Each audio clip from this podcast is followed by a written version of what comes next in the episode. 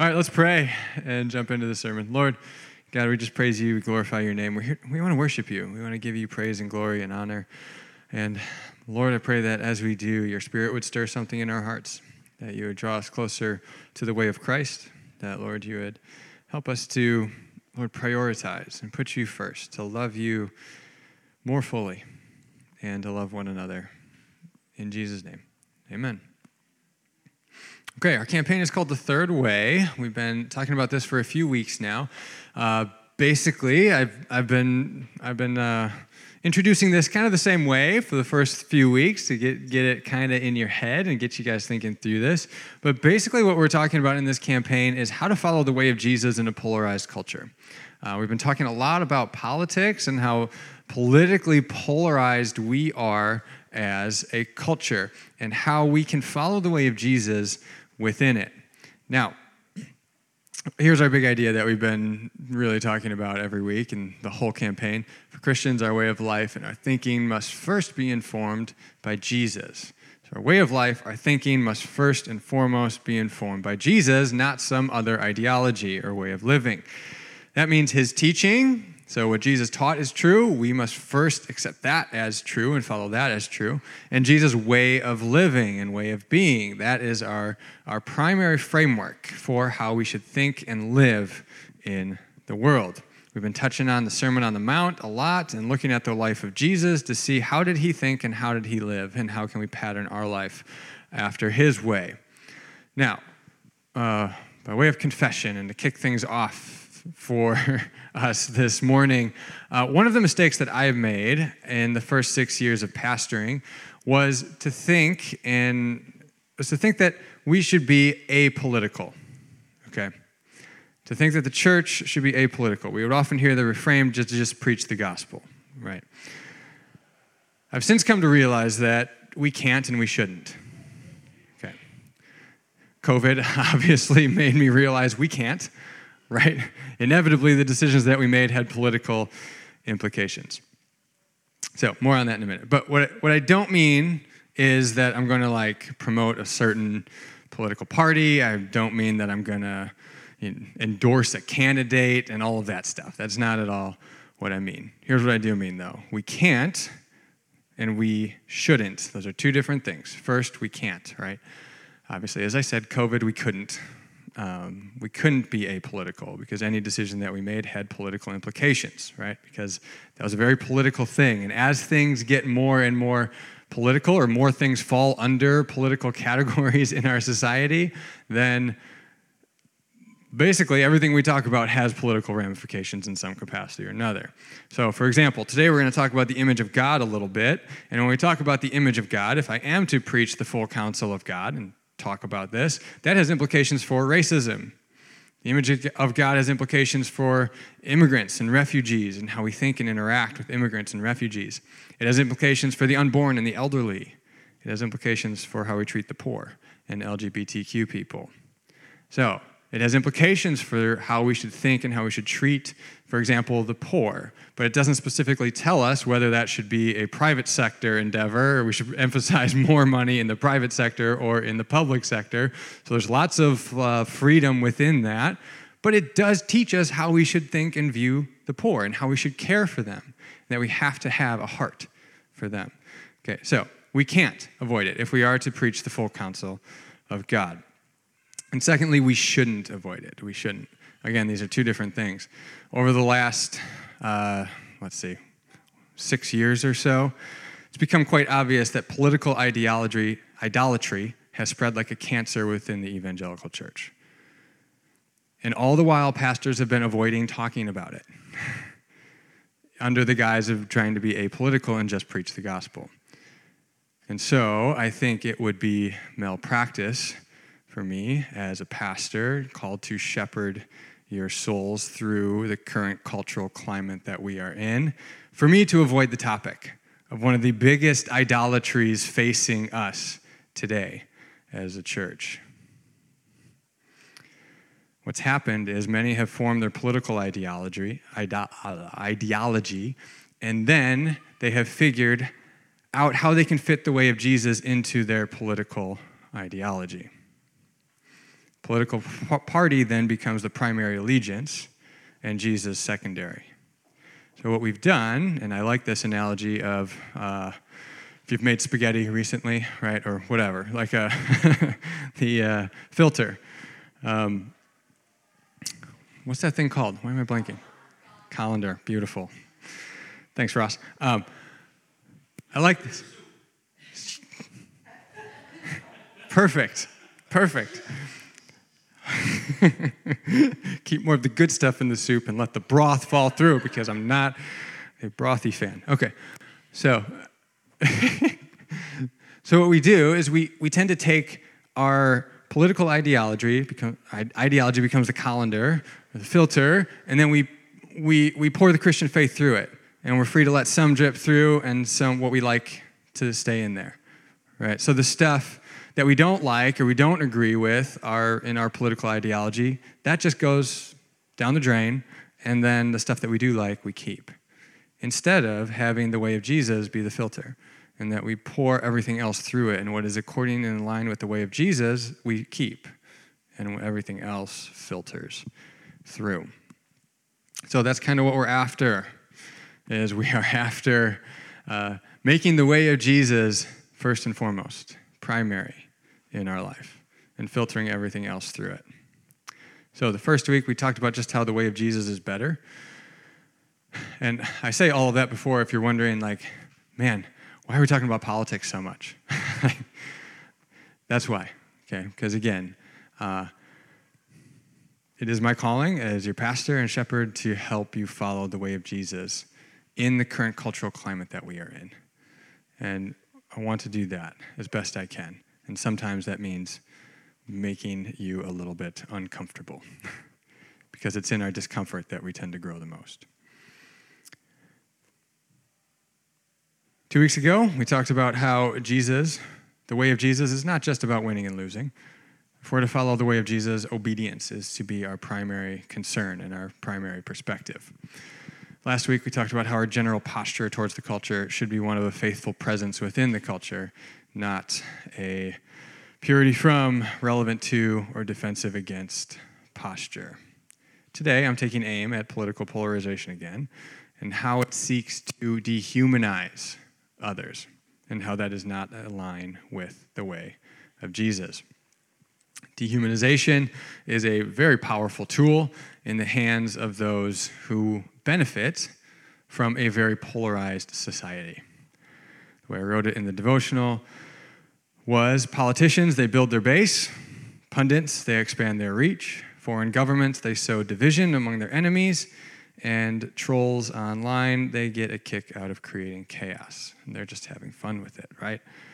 So there are those in our culture who are intentionally trying to polarize us and draw us away from the way of Jesus in doing so. And they often do so by dehumanizing the opposite side. And when we dehumanize others, we retreat further into our isolationism and further away from them, or further into our silo and our group of people. Instead of loving our enemies, we hate them. Instead of praying for our enemies, we fear them we judge and receive their judgment in return. We view human beings not as those created in the image of God, but through the ideologies they espouse. So instead of viewing a person as created in the image of God, worthy of dignity, honor, and respect, we view them primarily through the lens of Democrat, a Republican, pro choice, pro life. And those markers become identity markers for them not just ideas that they espouse. I came across this study in an article by David French uh, a couple a while back, and came across it again as I was doing some research for today. And I linked it. I linked you to the article on Monday's devotional. But David French references this study done by Beyond Conflict, an organization that does uh, statistical analysis and research. They titled this study "America's Divided Mind." So they asked, first of all, uh, to define the extent to which your political opponents are fully evolved on a scale from 1 to 100. So they first asked, like, define how, uh, how evolved are you in your political party on a scale of 1 to 100. And in that first question, everybody, you know, pretty uh, predictably said mid 90s. Both parties said mid 90s. And then they asked them to define the extent to which your political opponents are fully evolved on a scale from 1 to 100. So, Democrats, they rated Republicans with a median of 83. Republicans, they rated Democrats with a median of 80. Okay, so the, the difference is a little concerning, right? Like we're a 90, you're an 80, you're an 83. It's a little concerning, but it's not, it's not too dramatic. But then they asked another question, and this question was brilliant, absolutely brilliant. They said, to, they asked the participants to guess how evolved members of the other party consider them to be on the same scale. Okay? So they asked a Republican to indicate how evolved, what a Democrat would say about them. Make sense? Okay, so what's your perception of how the other party is viewing you? This is where the statistics get quite interesting. Democrats estimate Republicans rate them at a median of 48. Republicans estimate Democrats rate them with a median of 28. Okay. So, to sum it up, Democrats, they actually rated Republicans with an 83. So when they asked Democrats to rate how evolved they are on a scale of 1 to 100, Democrats actually rated Republicans 83. But Republicans perceived Democrats to rate them at a 28.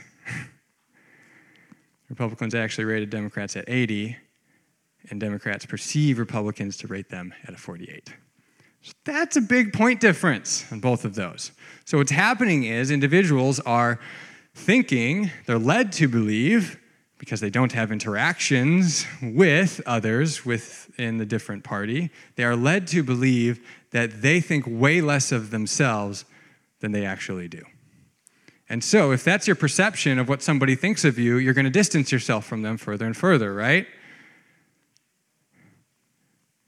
So, for example,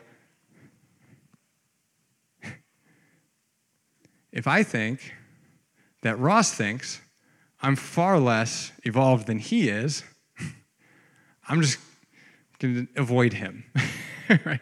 Even if it's not true, even if he thinks very highly of me. And so this is how this polarization goes. So the dehumanization goes even a, a, it's a step beyond just what do you think of the other party. It goes to what do you think the other party thinks of you.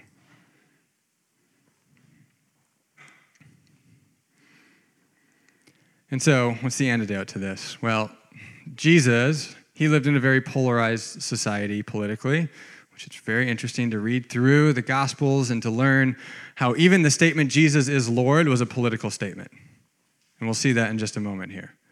When you say Jesus is Lord, you're claiming Caesar isn't Lord. Jesus, in fact, is of a higher authority than Caesar. And in this culture, they viewed Caesar as divine. Okay? Political statement. So, Matthew 22, we read this account in the life of Jesus. Then the Pharisees went out and laid plans to trap him in his words. They did this often, but this is a particularly clever trap that they have laid for Jesus. They sent their disciples to him along with the Herodians. Okay, so a little background context.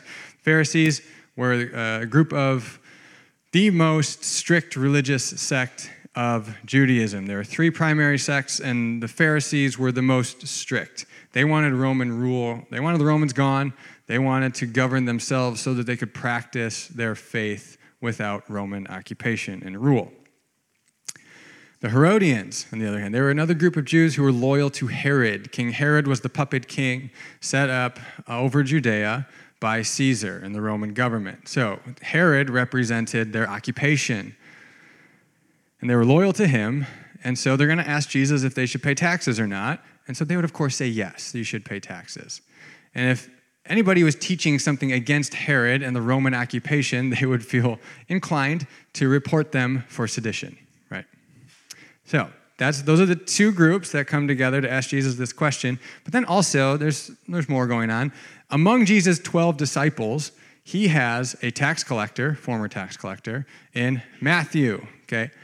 So this question that they're going to ask again, should we pay taxes? Matthew's like, I made my living on it. for years, I made a living on this. I made lots of money collecting taxes for Rome. And the Jewish people really didn't like that for the most part, that tax collectors would work for Rome and collect taxes from them because it reminded them of their occupation. And also, it took their money, right? That's not fun. Nobody likes that. And so they really despise tax collectors. You'll read in the New Testament, it often says tax collectors and sinners. They're kind of synonymous, they go hand in hand, right? That's the way they viewed tax collectors. So Matthew, he's probably got a lot of trauma from working this job. People have said some awful stuff to him, right? He's probably got an axe to grind. And now he's thrilled that Jesus is reaching out to him and to others, whereas nobody else would. Also, among Jesus' 12 disciples is this guy named Simon the Zealot. Okay, Simon was a zealot. His, he's the zealot, right? Um, it's not Simon Peter, a different Simon that we don't know very much about, okay, from uh, the records in the Gospels. We don't, we don't know hardly anything about him. But zealots, they wanted Rome gone, and they were willing to fight for it. So even 75 years before Jesus came onto the scene, there was a man named Judas, not Jesus' disciple Judas, another common name of the day. He led a rebellion against Rome and failed miserably. Rome crushed him, right? So the Zealots were constantly trying to overthrow the Roman Empire, and they wanted to fight about it.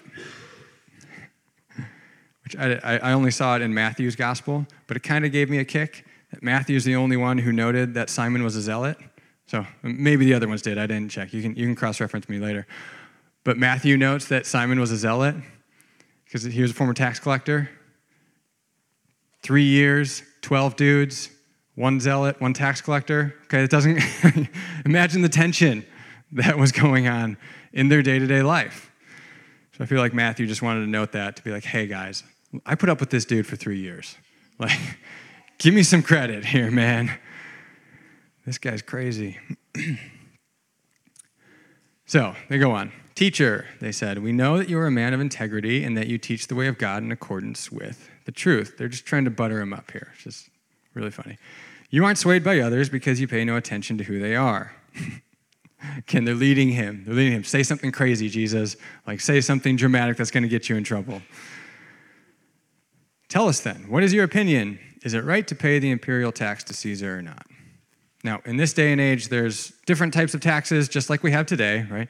And this imperial tax, the specific type of tax that is referenced here, is Roman citizens were exempt from it. So if you're a Roman citizen, you didn't have to pay this tax. But the people in Judea were not Roman citizens, so they had to pay extra in taxes. It was a bitter reminder of their subjugation to Rome. And the other thing I thought about as I was reading through it this time was everybody formed an opinion on this. Like, you have your opinion if you lived in this culture for any amount of time. Every year, you have to go pay your taxes, right? So you either were in support of it, or you hated it and did it anyways, or you practiced civil disobedience and didn't pay them, right? And took the risk to see what happens. Every year, you were forced to put your cards on the table and what you thought about this issue. So imagine listening to this question, being among Jesus' disciples. You've got your opinion already made up. What's Jesus going to say? You're like, oh. You've been here before, right? Like, if he doesn't agree with me, I'm wrong. Uh, what am I going to do then? Am I going to not follow Jesus anymore over this issue? Or am I going to submit to his teaching and change my opinion? If he answers yes, the Pharisees and Zealots, they're mad at him because they don't want to pay taxes. If he answers no, the Herodians and tax collectors are mad at him, and he gets reported and likely arrested. Very politically charged question in community. But Jesus, knowing their evil intent, said, You hypocrites. More on the hypocrites later. Why are you trying to trap me? Show me the coin used for paying the tax. They brought him a denarius. And he asked them, Whose image is this? And whose inscription. So they're holding on to this coin that would have a picture of Caesar on it, and it would say, and they've uncovered in excavations, denarii, denarii, yes, uh, from this day and age that read Augustus Tiberius Caesar, son of the divine Augustus. Okay, so son of the divine Augustus. They're saying he's divine by nature. So again, as I mentioned earlier, saying Jesus is Lord, implied, and Jesus is Son of God, implied competition with Caesar and that Jesus is superior to him. Caesar's, they replied. And he said to them, So give back to Caesar what is Caesar's, and to God what is God's. It's just one of the most amazing answers. This is like mic drop moment, walk away, and, you know, like, you guys aren't as impressed. I don't know, whatever. Okay. yeah, you've heard it before. I get it. But, okay, so what's happening here, remember, Jesus calls them hypocrites. Most likely, devout Pharisees probably shouldn't even have been carrying a coin in the first place. It has an image on it. It says to the divine, uh, to the son of divine Augustus, right? Claiming that Tiberius Caesar is divine. Some of them probably viewed this as a violation of the second commandment, right? To not have a graven image, make a graven image of a god. If nothing, if it's not a, if it's not a violation of the commandment, it's pretty darn close. And these guys, remember, were like, we're going to stay as far away from breaking the commandment as possible. So even the fact that they presented him a coin was likely a mark of their hypocrisy. But also, the next piece, when Jesus says, give to God what is God's, what he's pointing to and is their background theology of the image of God being on all people. In Genesis 1 talks about how God creates all humans in his image. Genesis 9, it talks about how the image of God is what gives us human dignity and value and why humans shouldn't be murdered or why, why it's wrong to take the life or to harm another human being. What separates us from the rest of creation. And so, when he says this, to give to God what is God's, what he's pointing to, he makes everybody uncomfortable with this, with this statement. He doesn't just answer the question, he says, Yeah, pay your taxes, but there's a deeper reality that you all are missing with what's going on here. So, one, Herodians, don't give yourself to Herod and to Caesar, give yourself to God. God's image is on you, He should have priority in your life. Give yourself to Him first and fully. And then, hey, remember, everybody else here is also created in the image of God. And remember this scene. You've got the Herodians, you've got tax collectors, you've got Pharisees, you've got all these people who've been arguing with each other for years about this stuff. And you've got Jesus. And by bringing this insincere question, trying to trap Jesus, they had violated the image of God on each other. They were using each other for their political gains. They had violated the image of God on Jesus, regardless of what they thought of him and who he was by trying to get him killed. So they all would have felt a little convicted about this. Jesus again points them to that deeper reality that you guys are created in the image of God, and so you should treat one another with dignity, honor, and respect. Band, why don't you guys come and get set up? Our big idea is this that you are created in the image of God, so give yourself first and fully to Him. This has a few different implications that I'll unpack when I come back up. But just like Jesus was pointing to this deeper reality, He doesn't just answer the simple question of pay your taxes. We all just want to say, yeah, yes, give me the simple answer. Jesus says, no, there's something deeper going on in your heart about why you're even asking the question.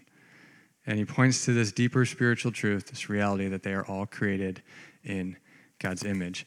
And if they would just give themselves first and fully to God, they wouldn't be in this situation. Let's pray, and then we'll sing together. Lord, God, we thank you for your word that convicts, that challenges us. Lord, as we unpack this and as we think through this and put ourselves in this place, Lord, we're reminded to follow the way of Jesus. That Jesus, you were following the kingdom. You were teaching us how to live our life as a part of your kingdom. And Lord, not to just follow any other way or any other ideology. And so often it doesn't align perfectly with any of them. And the theology of the image of God is one of those. So, Lord, help us to give ourselves first and fully to you to recognize the image of God upon others and treat them with honor, dignity, and respect as they deserve, not to use people for our political ends or gains. The Lord, you are good, and we praise you. Be honored and glorified in our praises now. In Jesus' name, amen. Lord, as we were just singing of how great you are, how victorious you are, Lord, we want to worship you with all of our heart. Lord, as we worship, would you give us a sense of your glory, of your wonder, of your awe, just how awesome you are, Lord. And in doing so, we're reminded of just how far superior the way of Jesus is. So, Spirit, would you stir in our hearts to follow you first and foremost to fully give all of ourselves to you? It's in your name, Jesus, we pray. Amen. You guys can have a seat for a few moments here.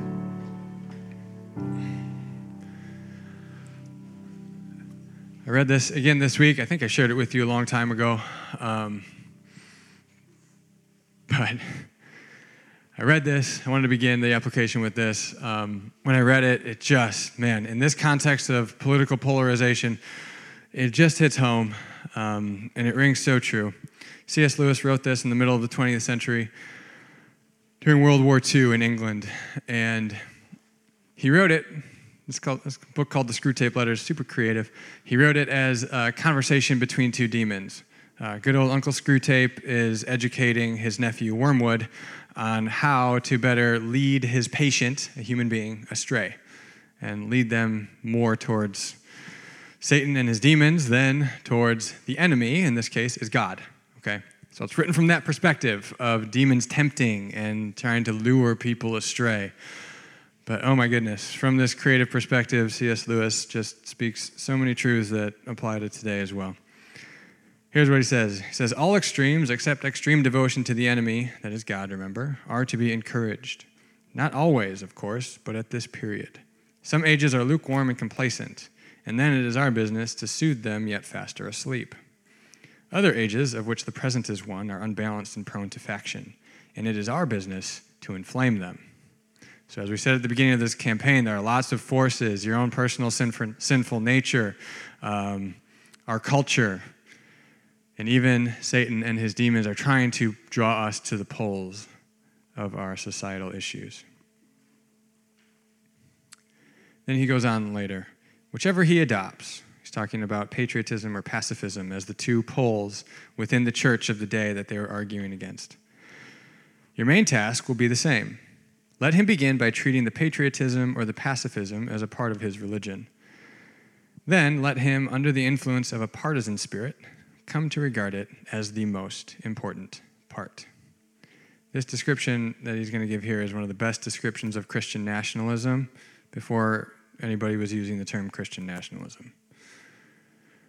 Then quietly and gradually nurse him on to the stage at which the religion becomes merely part of the cause in which Christianity is valued chiefly because of the excellent arguments it can produce in favor of the British war effort or of pacifism. The attitude which he wants to guard against is that in which the temporal affairs are treated primarily as material for obedience. So subtly, what he's saying is that's our, that's our emphasis, that's our point, that's our motivation. Remember, as we talked about a couple weeks ago, obedience. How do we use the current temporal affairs primarily as material for obedience. How do we learn to obey God in the midst of a polarized society? Once you have made the world an end and faith a means, you have almost won your man. And it makes very little difference what kind of worldly end he is pursuing. That is one of the most profound statements. Something that I think you should reflect on regularly. Reflect on this today. Reflect on this in your daily devotional. I'm going to write it in my daily devotional area. Once you've made the world an end and faith a means, you have almost won your man. Is God your end, or are you just using God to achieve another means that you desire? That's what he's getting at. Are you using, do you use your faith to the, achieve the political end that you want? We do this in all other areas of life as well. Do you just use God your faith to achieve your retirement goals? Is your faith just a means to achieve a better social life? Is your faith a means to achieve whatever else you desire? Or is God the end? Is God the one you are genuinely worshiping or not? Because if you're using God as a means to another end, God is not God then in your life. That other thing is God because you desire it more than Him.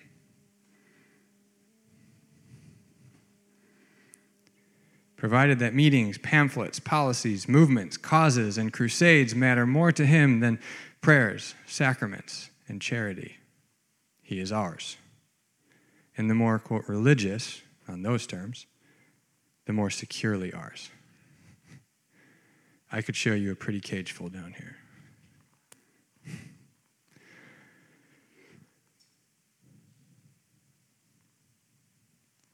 Big idea again. You are created in the image of God, so give yourself first and fully to Him. That has a few profound implications that remember our conversation, the, the conversation, the question that they were trying to trap Jesus with. It has a few really good implications that we should hear from, from the text. When we give ourselves first and fully to God, we first hold the way of Jesus as the supreme authority in our lives. So remember, Jesus, by saying, Give unto Caesar what is Caesar's, he says, Go ahead and pay your taxes. And give unto God what is God's. Says, You are created in the image of God, so give yourself first and fully to God.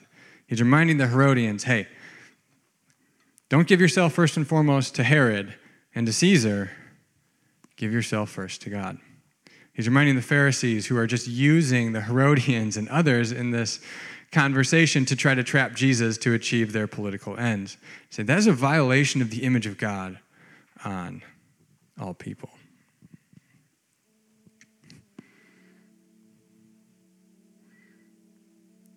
Now, I love, again, how Jesus answers this question.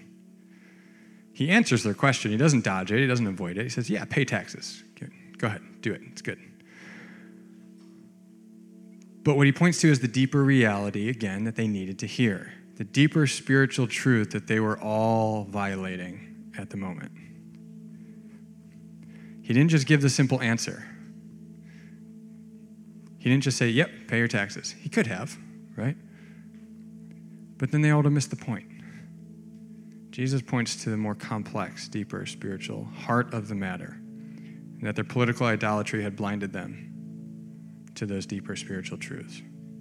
They needed to be reminded that they were created in the image of God. And so, when I think about that, when Jesus, when we're holding his way as the supreme authority in our lives, we need to be reflecting not just on the simple answers, but on the deeper spiritual truths that, one, lead us to ask those questions in the first place and remind us what's most important. We have to stop expecting simple answers to complex questions and then getting bored when we have to think through a complex answer.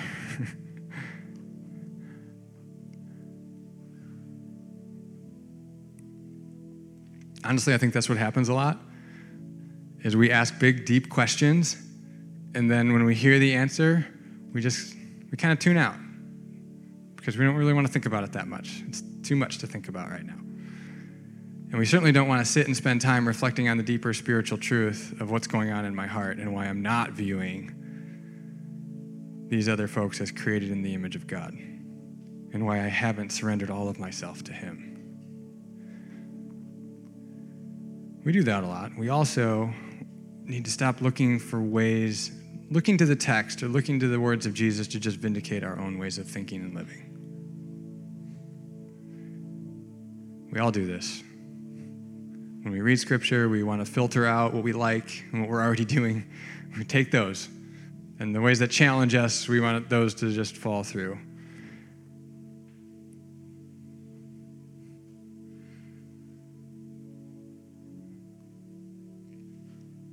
And we have selective hearing. And it's not just men that do this, all right? We probably do it more, but as I was thinking through this story again, like I wonder, how the following conversations went after this encounter. When the Pharisees encountered the Herodians again, if they ever did, right? Who knows? Maybe they just avoided each other. But I wonder what they heard Jesus say. I imagine the Herodians just heard what they wanted to hear. Said, Yeah, pay your taxes. That's what he said. Give to Caesar what is Caesar's. And the Pharisees, they just heard what they wanted to hear and said, Yeah, they told you give yourself to God, not to Herod. Right? like Jesus owned you, man. It's like, Yeah, no, he said both, though. We want to selectively take the things that we like and then leave the things that we don't. Instead of allowing the full teaching of Jesus, the entire counsel of God to make us uncomfortable sometimes. Because again, it's through our discomfort that we grow. I have to keep reminding my son. He gets he gets growing pains really bad in his shins a lot. I'm like, hey man, this is, what you get. when you're growing, it hurts sometimes. It can be just uncomfortable, but that's how we grow. And so Jesus tells everybody to give themselves first and fully to God. When we give ourselves first and fully to God, we also view all people as they are, created in the image of God and worthy of dignity, dignity and honor. So we can't diminish others by thinking less of them than ourselves. As that study showed, we can't diminish others by also thinking that they think worse of us than they actually do. That's complicated, I know, right?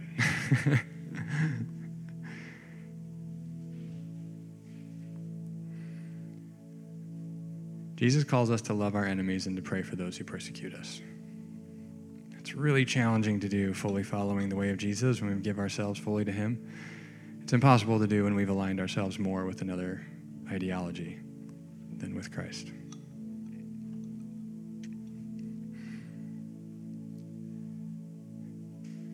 While back, uh, my wife Savannah, she got a text from somebody who was mad about some political uh, event that took place, and in the text mentioned something of like it was dehumanizing towards a certain uh, political figure.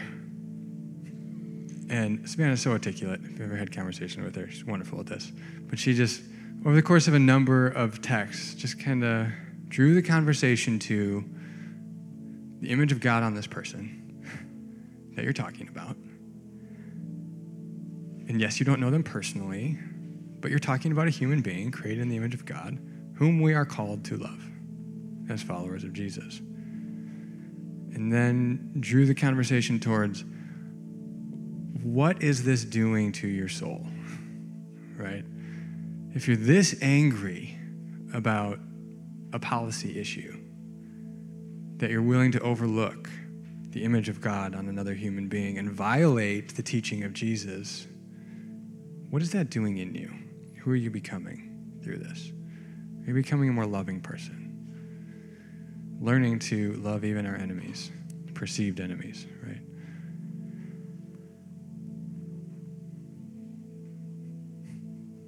And so, what I want to do is just give you a minute to just sit and reflect. First, I want to give you a moment to just give yourself first and fully to God.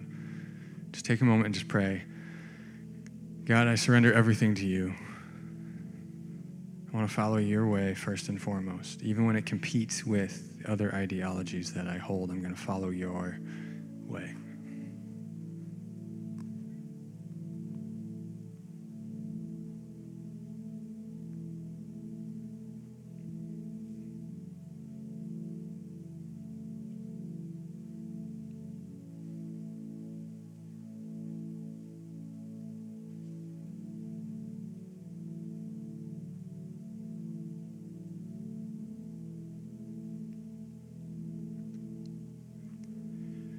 Then next, I want you to think about any person or any group of people whom you struggle to view as being created in the image of God.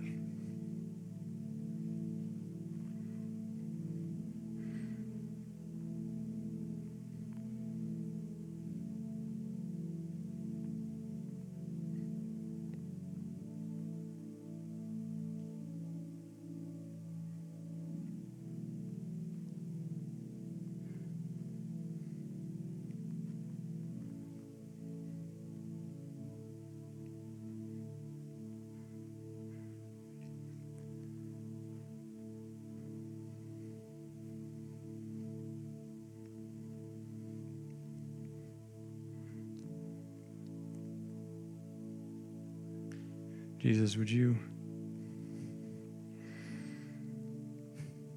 just move us through your Holy Spirit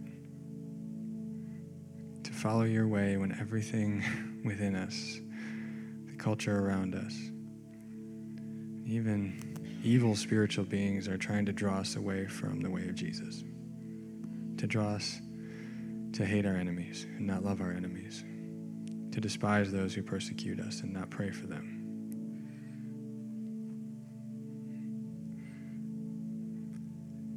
Lord, would you help us to view all people as created in the image of God? That we would guard the way we perceive them, that we would guard the way that we perceive they perceive us.